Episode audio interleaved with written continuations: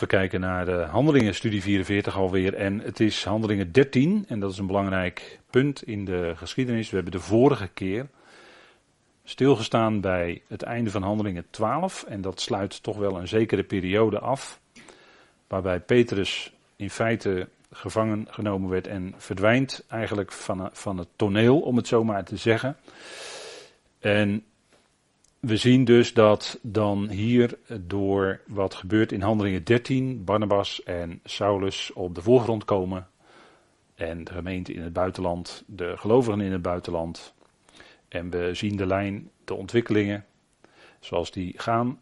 Afzondering in Syrisch Antiochië. Dat begint het, daar begint het. En de eerste reis die zij maken zal dan ook hen voeren naar het Antiochieën in Pisidië. Dat zijn dus twee verschillende Antiochieën, om het zo maar te zeggen. Maar dat is de eerste reis en dat is niet onbelangrijk. Dat is een, echt een keerpunt dit. Op Cyprus komen ze dan terecht bij de proconsul. Dat gaan we allemaal zien vanavond. En we kijken even naar een klein overzichtje van het eind hoofdstuk 12, begin hoofdstuk 13. We zien dat Gods geest werkt, zijn woord gaat door. Barnabas en Saulus terug in Antiochië, ze keren terug uit Jeruzalem. En dan staat er ook dat zij hun dienst of hun bediening volbracht hebben. De vorige keer aan het eind van de avond wat nadrukkelijk bij stilgestaan dat dat een afsluiting is van een bepaalde periode. Wordt er in de tekst zelf duidelijk aangegeven. Hun dienst volbracht hebbende gingen zij vanuit Jeruzalem naar Antiochië. En dan zien we in 13 vers 1 Barnabas, Saulus en andere profetenleraars in Antiochië. De geest werkt, Barnabas, Saulus afgezonderd. Antiochië. We gaan maar lezen in Handelingen 13 vers 1a. En u ziet de tekst hier op de slide of dia afgebeeld. Er waren nu in Antiochië, in de gemeente die daar is, profeten en leraren.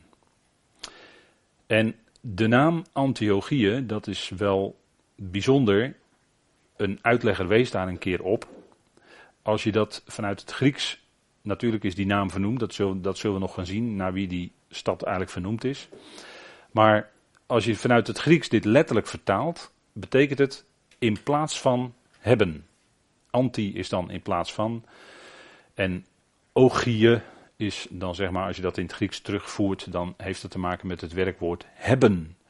En dat is, als je dat afzet tegen waar Barnabas en Saulus vandaan kwamen, vanuit Jeruzalem, gingen zij nu naar Syrisch Antiochië, waar, van waaruit ze weer door de Heilige Geest, ook niet onbelangrijk, door de Heilige Geest werden uitgezonden. Dat dat eigenlijk een plaats is die zij hadden, hè, of die God had, zo mag je het misschien ook wel zeggen, in plaats van Jeruzalem. Dus Antiochië is nu een plaats geworden in plaats van Jeruzalem, van waar het centrum is, waar in dit geval het goede nieuws, nog even van het Koninkrijk voor Israël, uitging. En de Ecclesia die daar is, daar waren profeten en leraren. Nou, we weten hoe dat zit. En we zien hier eigenlijk ook een verschuiving van de, van, vanuit Jeruzalem. In het land bleek het ongeloof van Israël. En dat was ook de reden waarom zij uit het land gingen en zich verplaatsten naar buiten het land, hè, Syrië, Antiochië. En daar was al een gemeente ontstaan en dat is in de lijn, zoals we dat steeds in handelingen hebben vastgesteld met elkaar, een zogenaamde koninkrijksgemeente. Hè. Dat was een gemeente die bestond uit Joodse mensen en misschien een enkele proseliet uit de natie. En dat was duidelijk een koninkrijksecclesia, dus een uitgeroepen groep die één verwachting had op weg naar het aardse koninkrijk. Niet anders dan dat, want het andere was simpelweg nog niet bekendgemaakt. Waar we in de Efeze-studies nu nadrukkelijk mee bezig zijn. En de Ecclesia die er is, er waren profeten en leraren. Dat wil zeggen, er verschuift iets. Het waren niet langer profeten, leraren, apostelen in het land. Maar daarvoor kwamen in de plaats, zou je kunnen zeggen, profeten, leraren, apostelen buiten het land. Dus de Heer verving dat in feite door anderen die daar het woord spraken. En dan denk je onwillekeurig aan wat ook hè, de lijn die. Want Paulus was een leraar, een apostel en een profeet hè, in één persoon en een evangelist. En Barnabas kon ook gelden als profeet en leraar. En die gingen met de apostel Paulus mee en later ook Barnabas haakt op een gegeven moment toch af in Handelingen 15. Maar anderen gingen mee met Paulus. En daardoor volgden zij dat goede nieuws wat door Paulus werd gebracht, tezamen met andere profeten en leraren, en wat dan uiteindelijk kon gelden als het fundament, waar Paulus dan over schrijft in Efeze 2, vers 20, het gebouwd op het fundament van de apostelen en de profeten. dat, dat, die, die tekst geeft nog wel eens wat verwarring, omdat je bij apostelen en profeten denken mensen dan onwillekeurig aan profeten van Tenach. Maar in die tekst, specifiek in Efeze 2, zijn het apostelen en profeten die helemaal binnen de bediening van de apostel Paulus bezig waren, op dat fundament. Dus dat is iets heel anders dan, dat is anders dan de profeten van Israël. Maar goed, dat even als een tussenopmerking. U ziet dat er verschuiving is. In het land was de verharding. Jacobus werd gedood. Jacobus, de halfbroer van de Heer Jezus, die kwam in feite op de voorgrond en niet Petrus, hebben we vorige keer gezien. En dat was, dat was eigenlijk een aanduiding dat de lijn van het vlees op de voorgrond kwam ten koste van de lijn van de geest. Want Petrus was tenslotte door de Heer zelf aangewezen als de leider van de apostelen. Dat was dus door de Heilige Geest geleid. Maar Jacobus, de halfbroer van de Heer, kwam daarvoor in de plaats. Die kreeg een leidende positie in de oudste broederraad, zeg maar, in Jeruzalem. Maar dat was een verschuiving. En dat moeten we dus goed vaststellen met elkaar. Op al die dingen in het boek Handelingen moet je goed letten. Want anders dan mis je het en dan val je weer terug in waar de christenheid altijd vanuit, eh, lange tijd van uitgaat, al lange tijd van uitgaat, dat de gemeente of de kerk zoals die er nu is, en daarmee bedoelt men dan ook het lichaam van Christus, dat die in Handelingen 2 begonnen zou zijn. Nou, dat is gewoon niet het geval. Dat hebben we gezien in al die studies die nu geweest zijn. Het is één lijn naar het koninkrijk. Het is een koninkrijksecclesia. En pas met de roeping van Saulus, Paulus, ging er iets veranderen. Tot nu toe nog niet echt zichtbaar, maar nu in Handelingen 13 wordt dat zichtbaar, die verandering. En dat, is, dat heeft met het woord afzonderen te maken. Daar gaan we dus vanavond nadrukkelijk naar kijken. Naast Barnabas, dat is dan het volgende deel van vers 1. Naast Barnabas waren daar ook Simeon, die Niger wordt genoemd. En Lucius de Cyreneer, naast Manaen, de samengevoegde, met Herodes, de samengevoede, met Herodes de viervorst en Saulus. Er waren dus in totaal vijf die hier genoemd worden, profeten en leraren, in die gemeente. En we zien hier dat Barnabas als eerste wordt genoemd, die staat helemaal voorop. En Saulus wordt hier als laatste genoemd. En dat is eigenlijk de. Later zien we dan de omkering. Als de naam Paulus naar voren komt in plaats van Saulus. Dan wordt in het vervolg van handelingen Paulus als eerste genoemd en Barnabas als tweede. Dus dan zien we de omkering. En misschien zou je erbij mogen denken aan wat de Heer zei. Dat de laatste zal de eerste zijn en de eerste zal de laatste zijn. Hè? Dat zie je wel op van toepassing. Maar goed, Barnabas hebben we gezien, was een leviet. Die functioneerde al in de Ecclesia in Jeruzalem. Een leviet. Uh, hij heette eigenlijk Jozef. Hè? Jozef, toevoeger, weet u wel. Jozef is toevoeger. En zijn naam is ook Barnabas. Hebben we ook al met elkaar gezien, is zoon van profetie. En later wordt zijn naam nog toegepast op een andere manier. Dat is dan zoon van vertroosting. Dat kom je ook nog tegen. En, dat en in die drie namen zie je eigenlijk, de, uh, zie je eigenlijk hoe het in het leven van Barnabas zich ontwikkelt. Eerst was hij toevoeger, hij was nadrukkelijk aanwezig in de gemeente van Jeruzalem. Hij deelde zijn bezittingen, zoals de Torah dat ook zei. En later is hij dan zoon van de profetie en gaat hij met de apostel Paulus mee. En later is hij ook tot troost en vertroosting voor zijn volksgenoten. Dus dan zie je een ontwikkeling in wat hij doet en wie hij is en hoe hij naar voren wordt gebracht in de schrift. Simeon dat is de horende. Dat weet u wel, hè? Simon, Simeon is de horende. En die wordt ook Niger genoemd, waarschijnlijk om hem te onderscheiden van de andere Simeon of Simon Petrus. En Niger betekent gewoon zwart. We hebben misschien ons woord neger wel van afgeleid, maar ja, dat mag je tegenwoordig niet meer zeggen, geloof ik, het woord neger. Maar ja. Niger is het Latijnse woord voor zwart. Dus hij was de zwarte. Hij had uh, misschien wel een zwarte krullenkop of uh, had misschien wel zwarte huid, dat weten we niet. Maar in ieder geval werd hij uh, daardoor onderscheiden. Lucius, dat is afgeleid van het Latijnse lux, dat kent u wel, hè? dat is licht. En dat ligt heel, ook heel dicht, die naam ligt natuurlijk dicht aan tegen de naam Lucas. Hè, dus heeft allemaal te maken met licht of lichtdragende, hoe dan ook. En we zien hier Manaen, en dat is een vergrieksing van het Hebreeuwse Menachem. En dan moet ik altijd denken aan een, een voormalig premier van Israël, hè, die heette Menachem Begin. En Menachem is een hele mooie naam, dat betekent vertroosting. Kaf, uh, je kent de plaats wel Capernaum, dat is eigenlijk Kafar Nahum. En dat heeft ook te maken met uh, dorp van, dat betekent zoiets dan vanuit het Hebreeuws als dorp van vertroosting. Hele mooie naam, vertroosting. En Saulus, dat weet u, dat is dezelfde naam, Shaul, als uh, de gevraagde koning, hè, weet u wel, Shaul. De gevraagde koning vanuit het Hebreeuws. En later werd zijn naam dus gewijzigd in Paulus en het was gewoonte en mogelijk, een uitlegger wijst daarop, dat die namen beide aan hem gegeven zijn, Saulus, Paulus bij zijn, vanaf zijn geboorte. Dat schijnt vrij gebruikelijk geweest te zijn in die cultuur, naar ik heb vernomen. Nu is dat op zich niet zo belangrijk, dat is maar een, een, een mededeling eh, erbij. Wat veel belangrijker is natuurlijk wat die namen betekenen en wat voor geestelijke betekenis dat heeft in de schrift. Want daarom is het in de schrift terechtgekomen. Daarom heeft Lucas het door leiding van Heilige Geest opgetekend.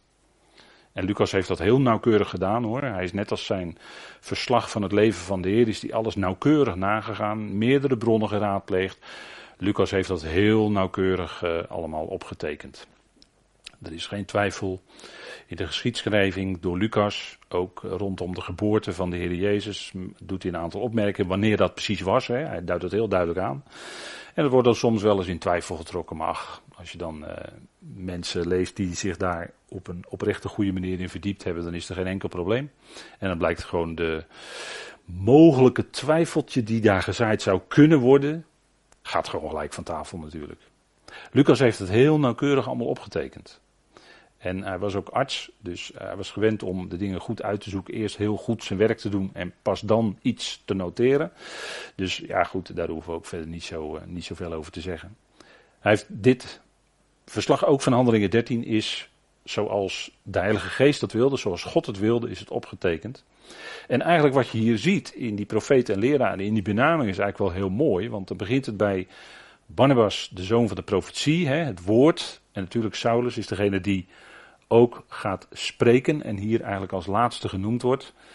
En je zou je zo kunnen voorstellen dat met dat wat Saulus al van de Heer zelf geleerd had, dat hij mogelijk toen al meer wist, omdat hij in Arabië was geweest en dergelijke, dat hij mogelijk toen al meer wist, of moet ik misschien voorzichtig zeggen, veel meer wist dan die leraren daar in Antiochië.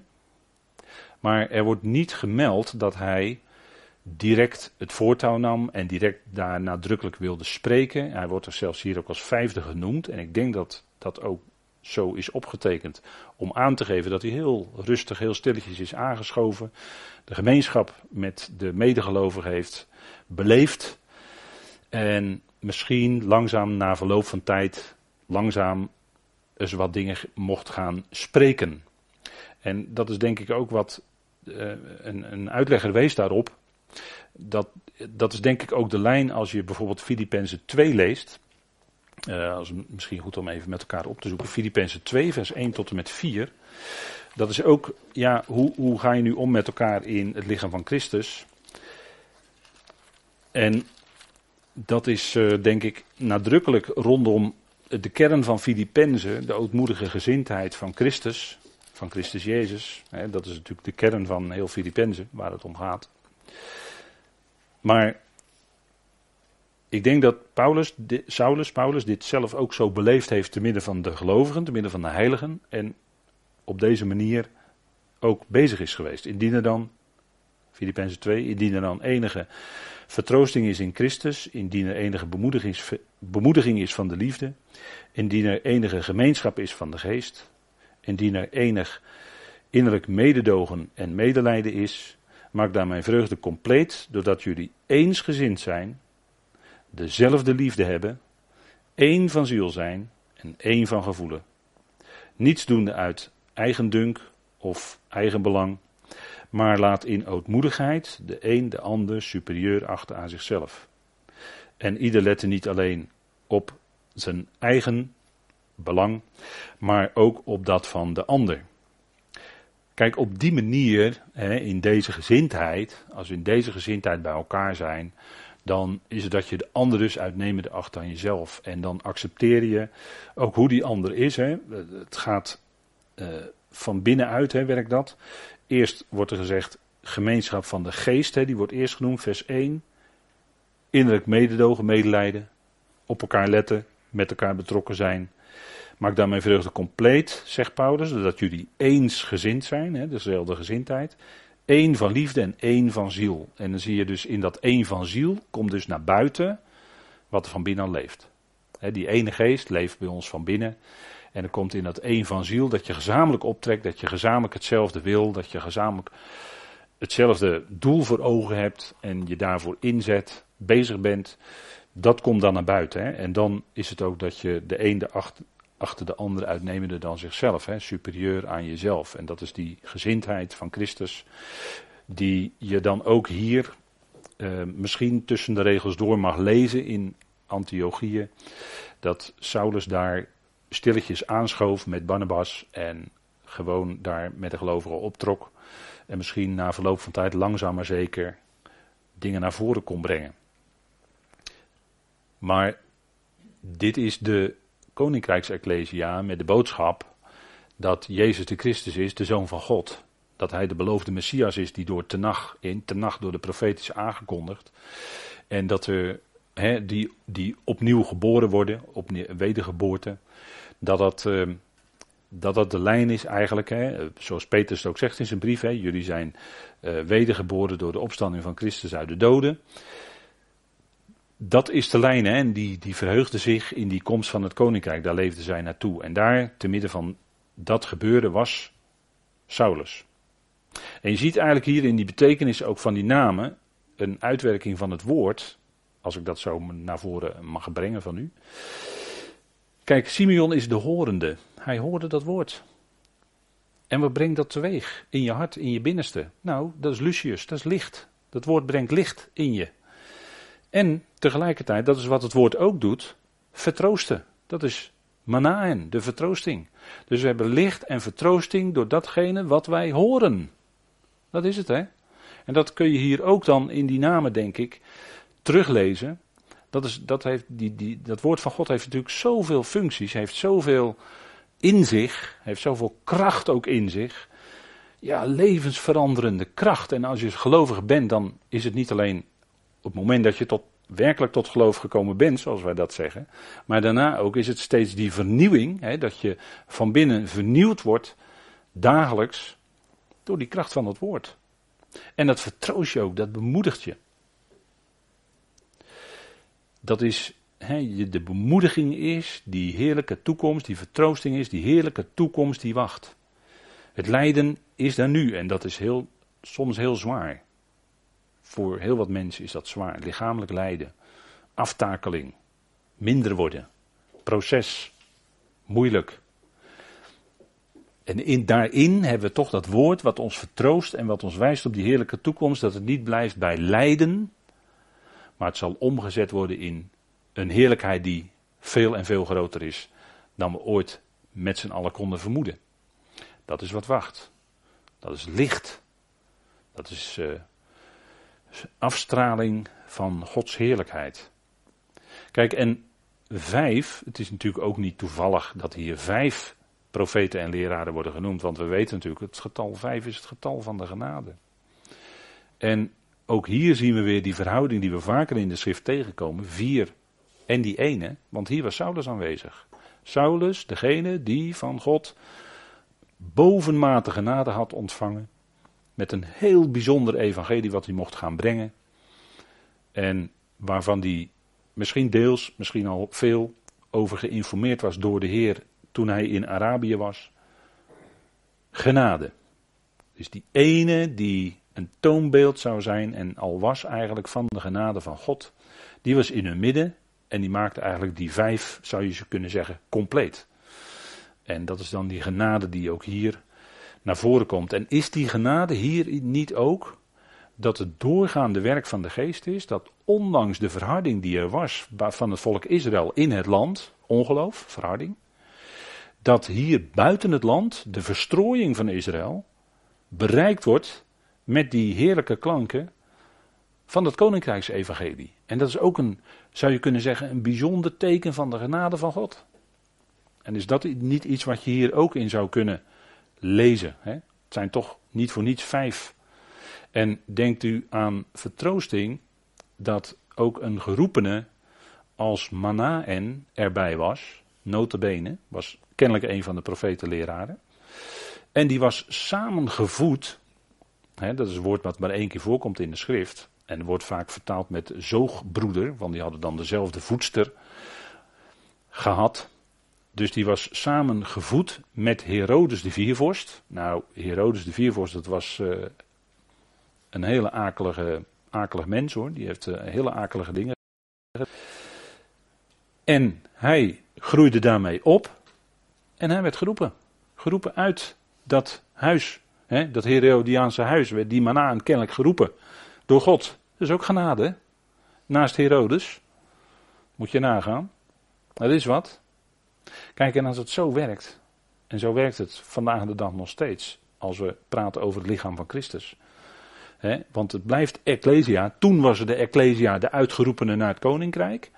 En nu is de Ecclesia, het lichaam van Christus, worden ook uitgeroepen uit al die andere mensen, ja, die niet geroepen worden. En dat is genade, dat, dat u en ik geroepen zijn. Want waar hebben wij het aan verdiend? Hoe is het mogelijk dat een ander blind is, het niet ziet? En u ziet het wel. Uw ogen zijn wel geopend. De ogen van ons hart zijn verlicht geworden. Efeze-studie, hè, zijn we mee bezig. En anderen zien het niet.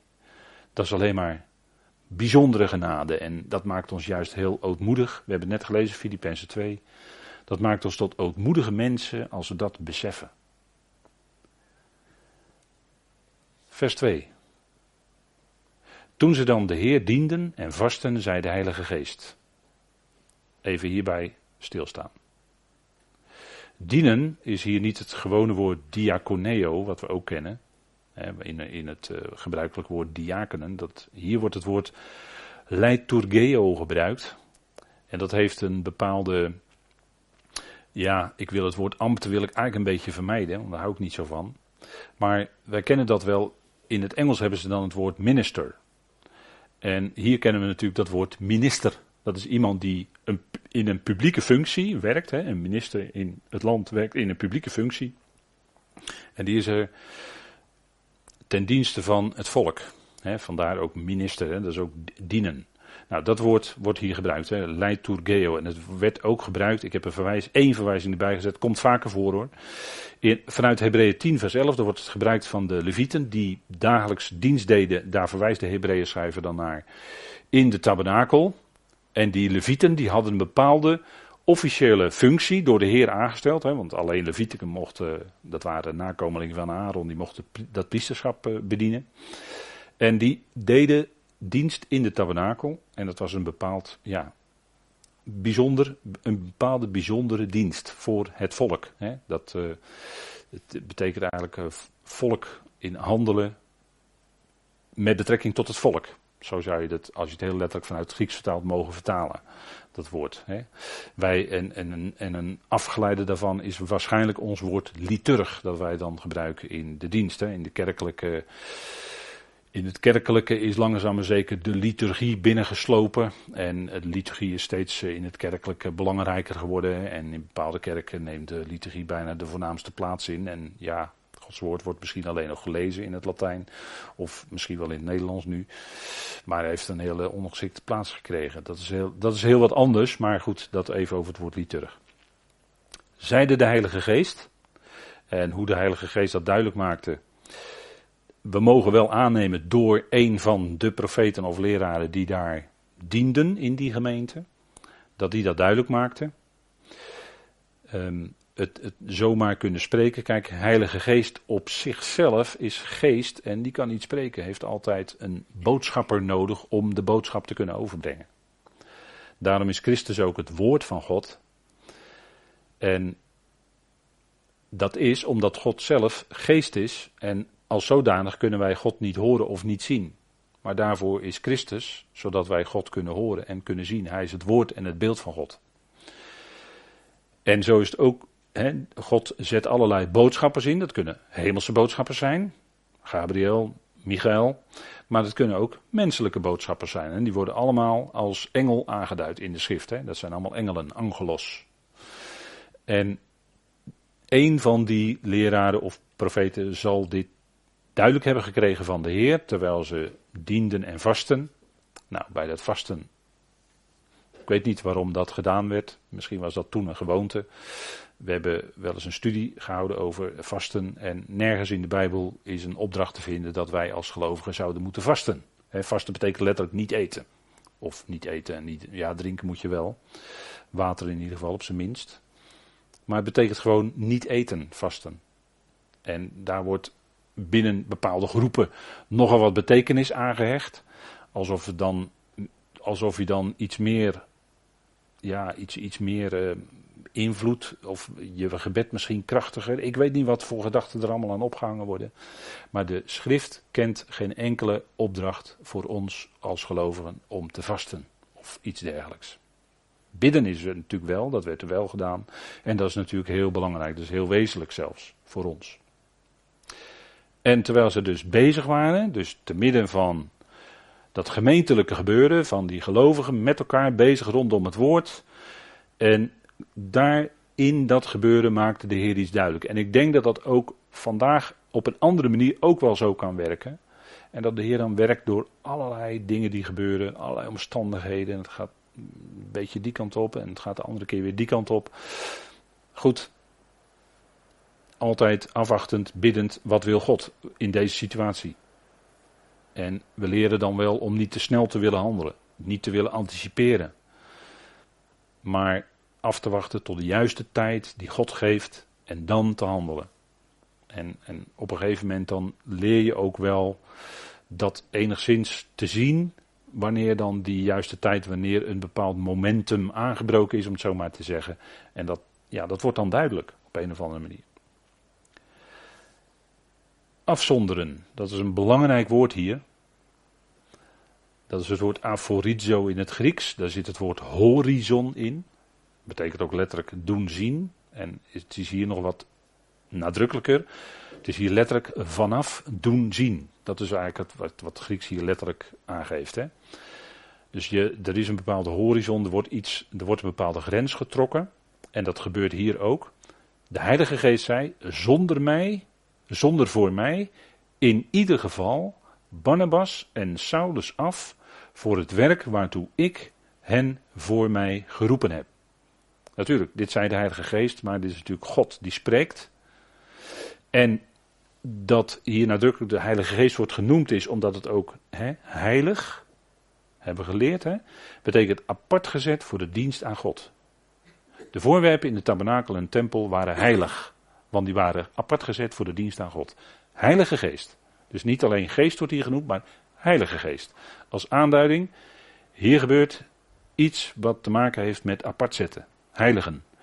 En dat wordt duidelijk in het woord afzonderen. Dan wordt er duidelijk een bepaalde streep getrokken. Nu moeten Barnabas en Saulus uitgezonden worden. Gaan weg uit de gemeente. En er gaat iets dat betekent ook dat er nadrukkelijk dus iets verandert. Ze worden afgezonderd. U ziet een aantal tekstverwijzingen. En, maar daar komen we nog op terug. Maar daar komt het woord afzonderen komt daar nadrukkelijk in voor. Hè? We hebben aan het eind van handelingen 12 gezien dat Barnabas en Saulus een bepaalde bediening hadden volbracht. Ze hadden een bepaalde bediening afgerond. Dat is, dat is een belangrijke markering in de tekst. En hier zien we een andere duidelijke markering, wat in die gemeente gebeurde. De Heilige Geest maakt duidelijk, zonder mij af Barnabas en Saulus. Voor het werk waartoe ik hen geroepen. Wijst dus op een bijzonder werk wat ze zouden gaan doen. En natuurlijk had het alles met Saulus te maken, die apart geroepen was buiten het land, op weg naar Damascus. Was ook geboren en getogen in Tarsus, buiten het land. En dat gold overigens ook voor Barnabas, want die was ook op Cyprus geboren. Hè. Barnabas was van Cyprus.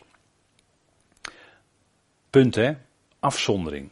Waarvoor ik hen geroepen heb. Die specifieke roeping die we ook in Handelingen 9 lazen.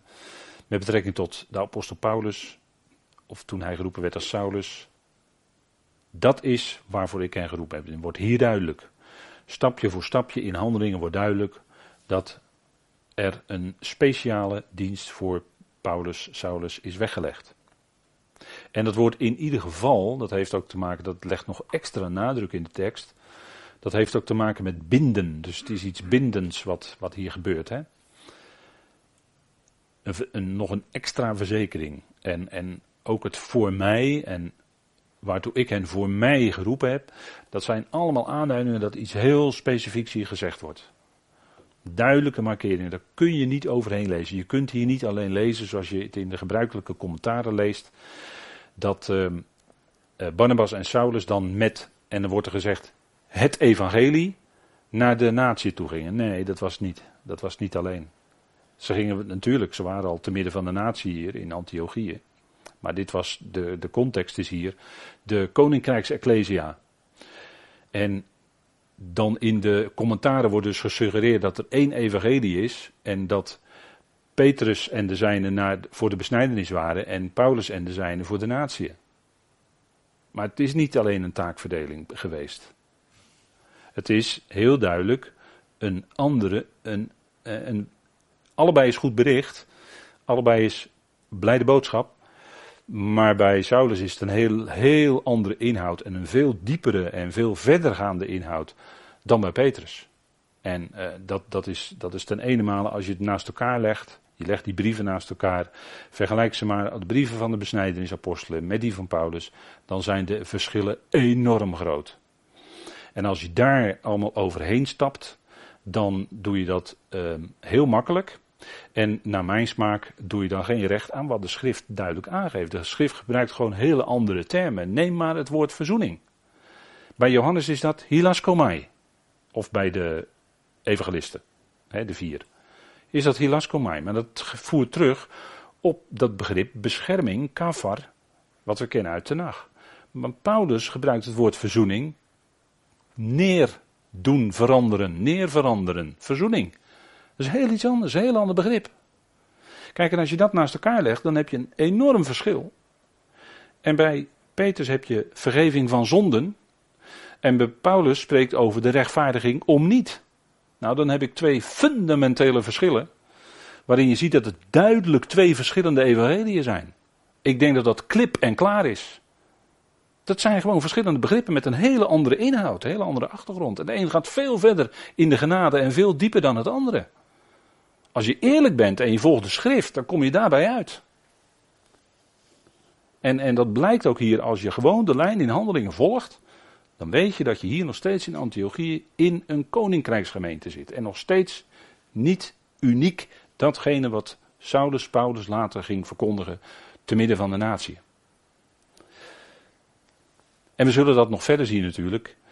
Want in het directe vervolg wordt dat ook duidelijk. Hè? Nou, als we kijken naar de afzonderingen van Paulus, hè, dan kun je wel een aantal noemen. Dan heb ik hier zeven op een rij. En ik heb, ja, goed. Dit kan je zeggen, ja, het zijn er misschien maar zes of misschien maar vijf. Nou ja, oké. Maar in ieder geval heel duidelijk, Paulus zegt zelf in Galaten 1, om, om dus duidelijk zich te, op te stellen, hè, duidelijk zijn positie kenbaar te maken ten opzichte van de besnijdenisapostelen, dat hij het niet ontvangen had van een mens, dus niet van Peters, ook niet van mensen, dus ook niet van de twaalf, dat hij het rechtstreeks had ontvangen door openbaring van Jezus Christus. En dan zegt hij ook dat hij vanaf de moederschoot af aan, gelaten 1 vers 15, al afgezonderd was. Gebruikt hetzelfde woord als wat Lucas hier in Handelingen 13 gebruikt.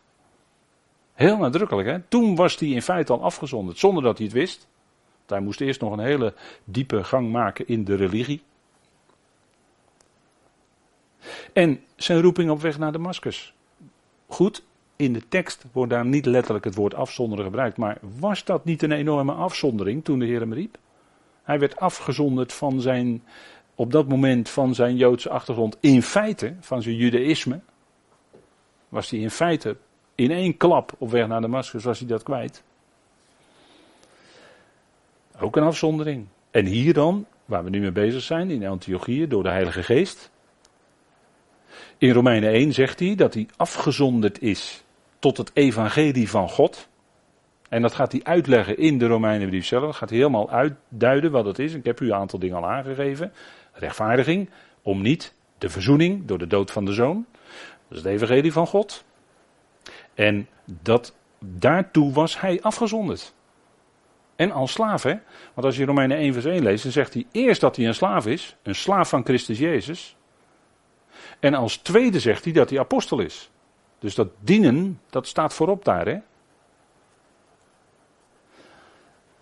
Maar was wel degelijk nadrukkelijk afgezonderd. Dat is een, een, woord wat gelijk al in Romeinen 1 vers 1 naar voren komt. Tot het evangelie van God.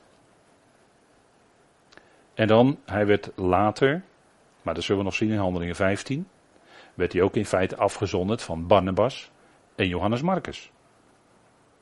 En natuurlijk, Marcus komt later weer, in zijn latere brieven leest u dat, komt weer bij hem terug. Goed. Maar toch, Handelingen 15 werd hij afgezonderd, werd hij dus verder afgezonderd van Barnabas en Marcus. Dan in Handelingen 19 vers 9 daar doet Paulus iets bijzonders. Daar zondert hij zijn leerlingen af in de school van Tyrannus. En als ik dat zou zeggen, dan kunt u misschien heel, als u niet gelezen heeft, handelingen 19, kunt u zeggen, ja, zie je wel, Paulus, die, uh, die wil toch zijn eigen, uh, hè, die wil toch zijn eigen clubje beginnen. Nou, laten we eens even kijken wat daar nou precies dan gebeurde hè, in handelingen 19. Wat, wat ging daar nou aan vooraf, voordat Paulus dat deed? Handelingen 19, en wellicht dat we in de toekomst daar nog op terechtkomen, maar goed. We lezen daar, en daar is hij in Efeze. We lezen in Handelingen 19, vers 8. En hij, dus Paulus, ging de synagoge binnen en sprak vrijmoedig. Drie maanden lang sprak hij met hen en overtuigde hen van de zaken van het koninkrijk van God. Dus allemaal in de synagoge is dit, hè. Maar toen sommigen verhard werden en ongehoorzaam bleven, en tegenover de menigte kwaadspraken van de weg, ging hij bij hen weg. En hij zonderde de discipelen af en sprak dagelijks in de school van een zekere tyrannus. Dus uh, u ziet dat hij hier eigenlijk uh, als het ware weggezet werd eerst. ze moesten hem niet, ze moesten zijn prediking niet. Sommigen werden vanuit ongehoorzaam en gingen zelfs kwaad spreken, lasteren over hem.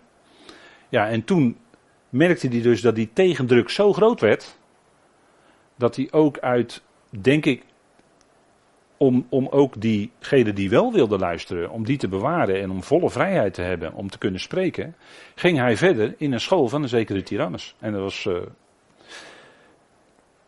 ik weet niet of dat vlak bij de synagoge was, dat was toen bij Justus wel, hè, hebben we gezien. Dat was het huis naast de synagoge, maar ik weet niet of dat hier dicht bij de synagoge was, maar in ieder geval, het ene werd hij Zoals zo vaak, zoals we regelmatig teruglezen in handelingen, werd hij toen hij de Joodse mensen overtuigde dat Jezus Christus hun Messias is. En dat probeerde hij eerst te doen in de synagoges. Maar daar werd hij constant werd hij daar uitgeweerd op een gegeven moment, want ze moesten dat niet. Ze accepteerden het niet. En dan gaat hij verder op een andere plek. Hij gaat natuurlijk wel door met spreken, want dat was een bediening, dat was zijn roeping. Om dat te kunnen doen. Gaat natuurlijk wel door met spreken. Maar je ziet dus dat hij doet dat niet zomaar, dat hij hier, want hier wordt ook dat woord afzonderen gebruikt. Hij zonderde de discipelen af en sprak dagelijks in de school van een zekere tyrannus. Dat deed hij niet zomaar. Er was heel wat aan vooraf gegaan. Er was eerst heel wat tegendruk ontstaan tegen het woord, tegen Jezus Christus die hij predikte. En, en dat is wat je steeds weer ziet. Daar waar het woord gebracht wordt en daar waar het woord steeds gebracht wordt, daar is er steeds vanuit de traditie, vanuit de orthodoxie, of hoe je het ook zeggen wilt, vanuit religieuze achtergronden, komt er weerstand tegen het woord. Komt er weerstand, en natuurlijk tegen de genade. Want ja, religie en genade, dat staat haaks op elkaar. Een mens wil graag religieus zijn. Een mens wil graag vroom zijn. De genade haalt daar een streep doorheen. al jouw religiositeit, al jouw vroomheid, al jouw goed willen doen voor God, betekent helemaal niks. Want je moet van genade leven, dat moet je leren. Je kunt alleen maar van genade leven. Paulus komt terecht zeggen op een gegeven moment in 1 Korinthe 15. Ik heb meer gearbeid dan zij allen. En dat bedoelde hij de apostel van de besnijdenis, want die staan in de context. Maar dat was geen hoogmoed van Paulus dat hij dat zei. Want hij zei tegelijkertijd, doch niet ik, maar niet ik, maar de genade van God die met mij is. God had hem de kracht gegeven. En dan getuigt hij daarvan, het hele hoofdstuk is die opstandingskracht. Want 1 Korinthe 15 gaat over de opstanding. Dus God gaf hem die opstandingskracht om meer te kunnen werken dan al die anderen. Maar dat was alleen maar genade. Dat betoogde Paulus. Hè? Dus ik denk dat dat.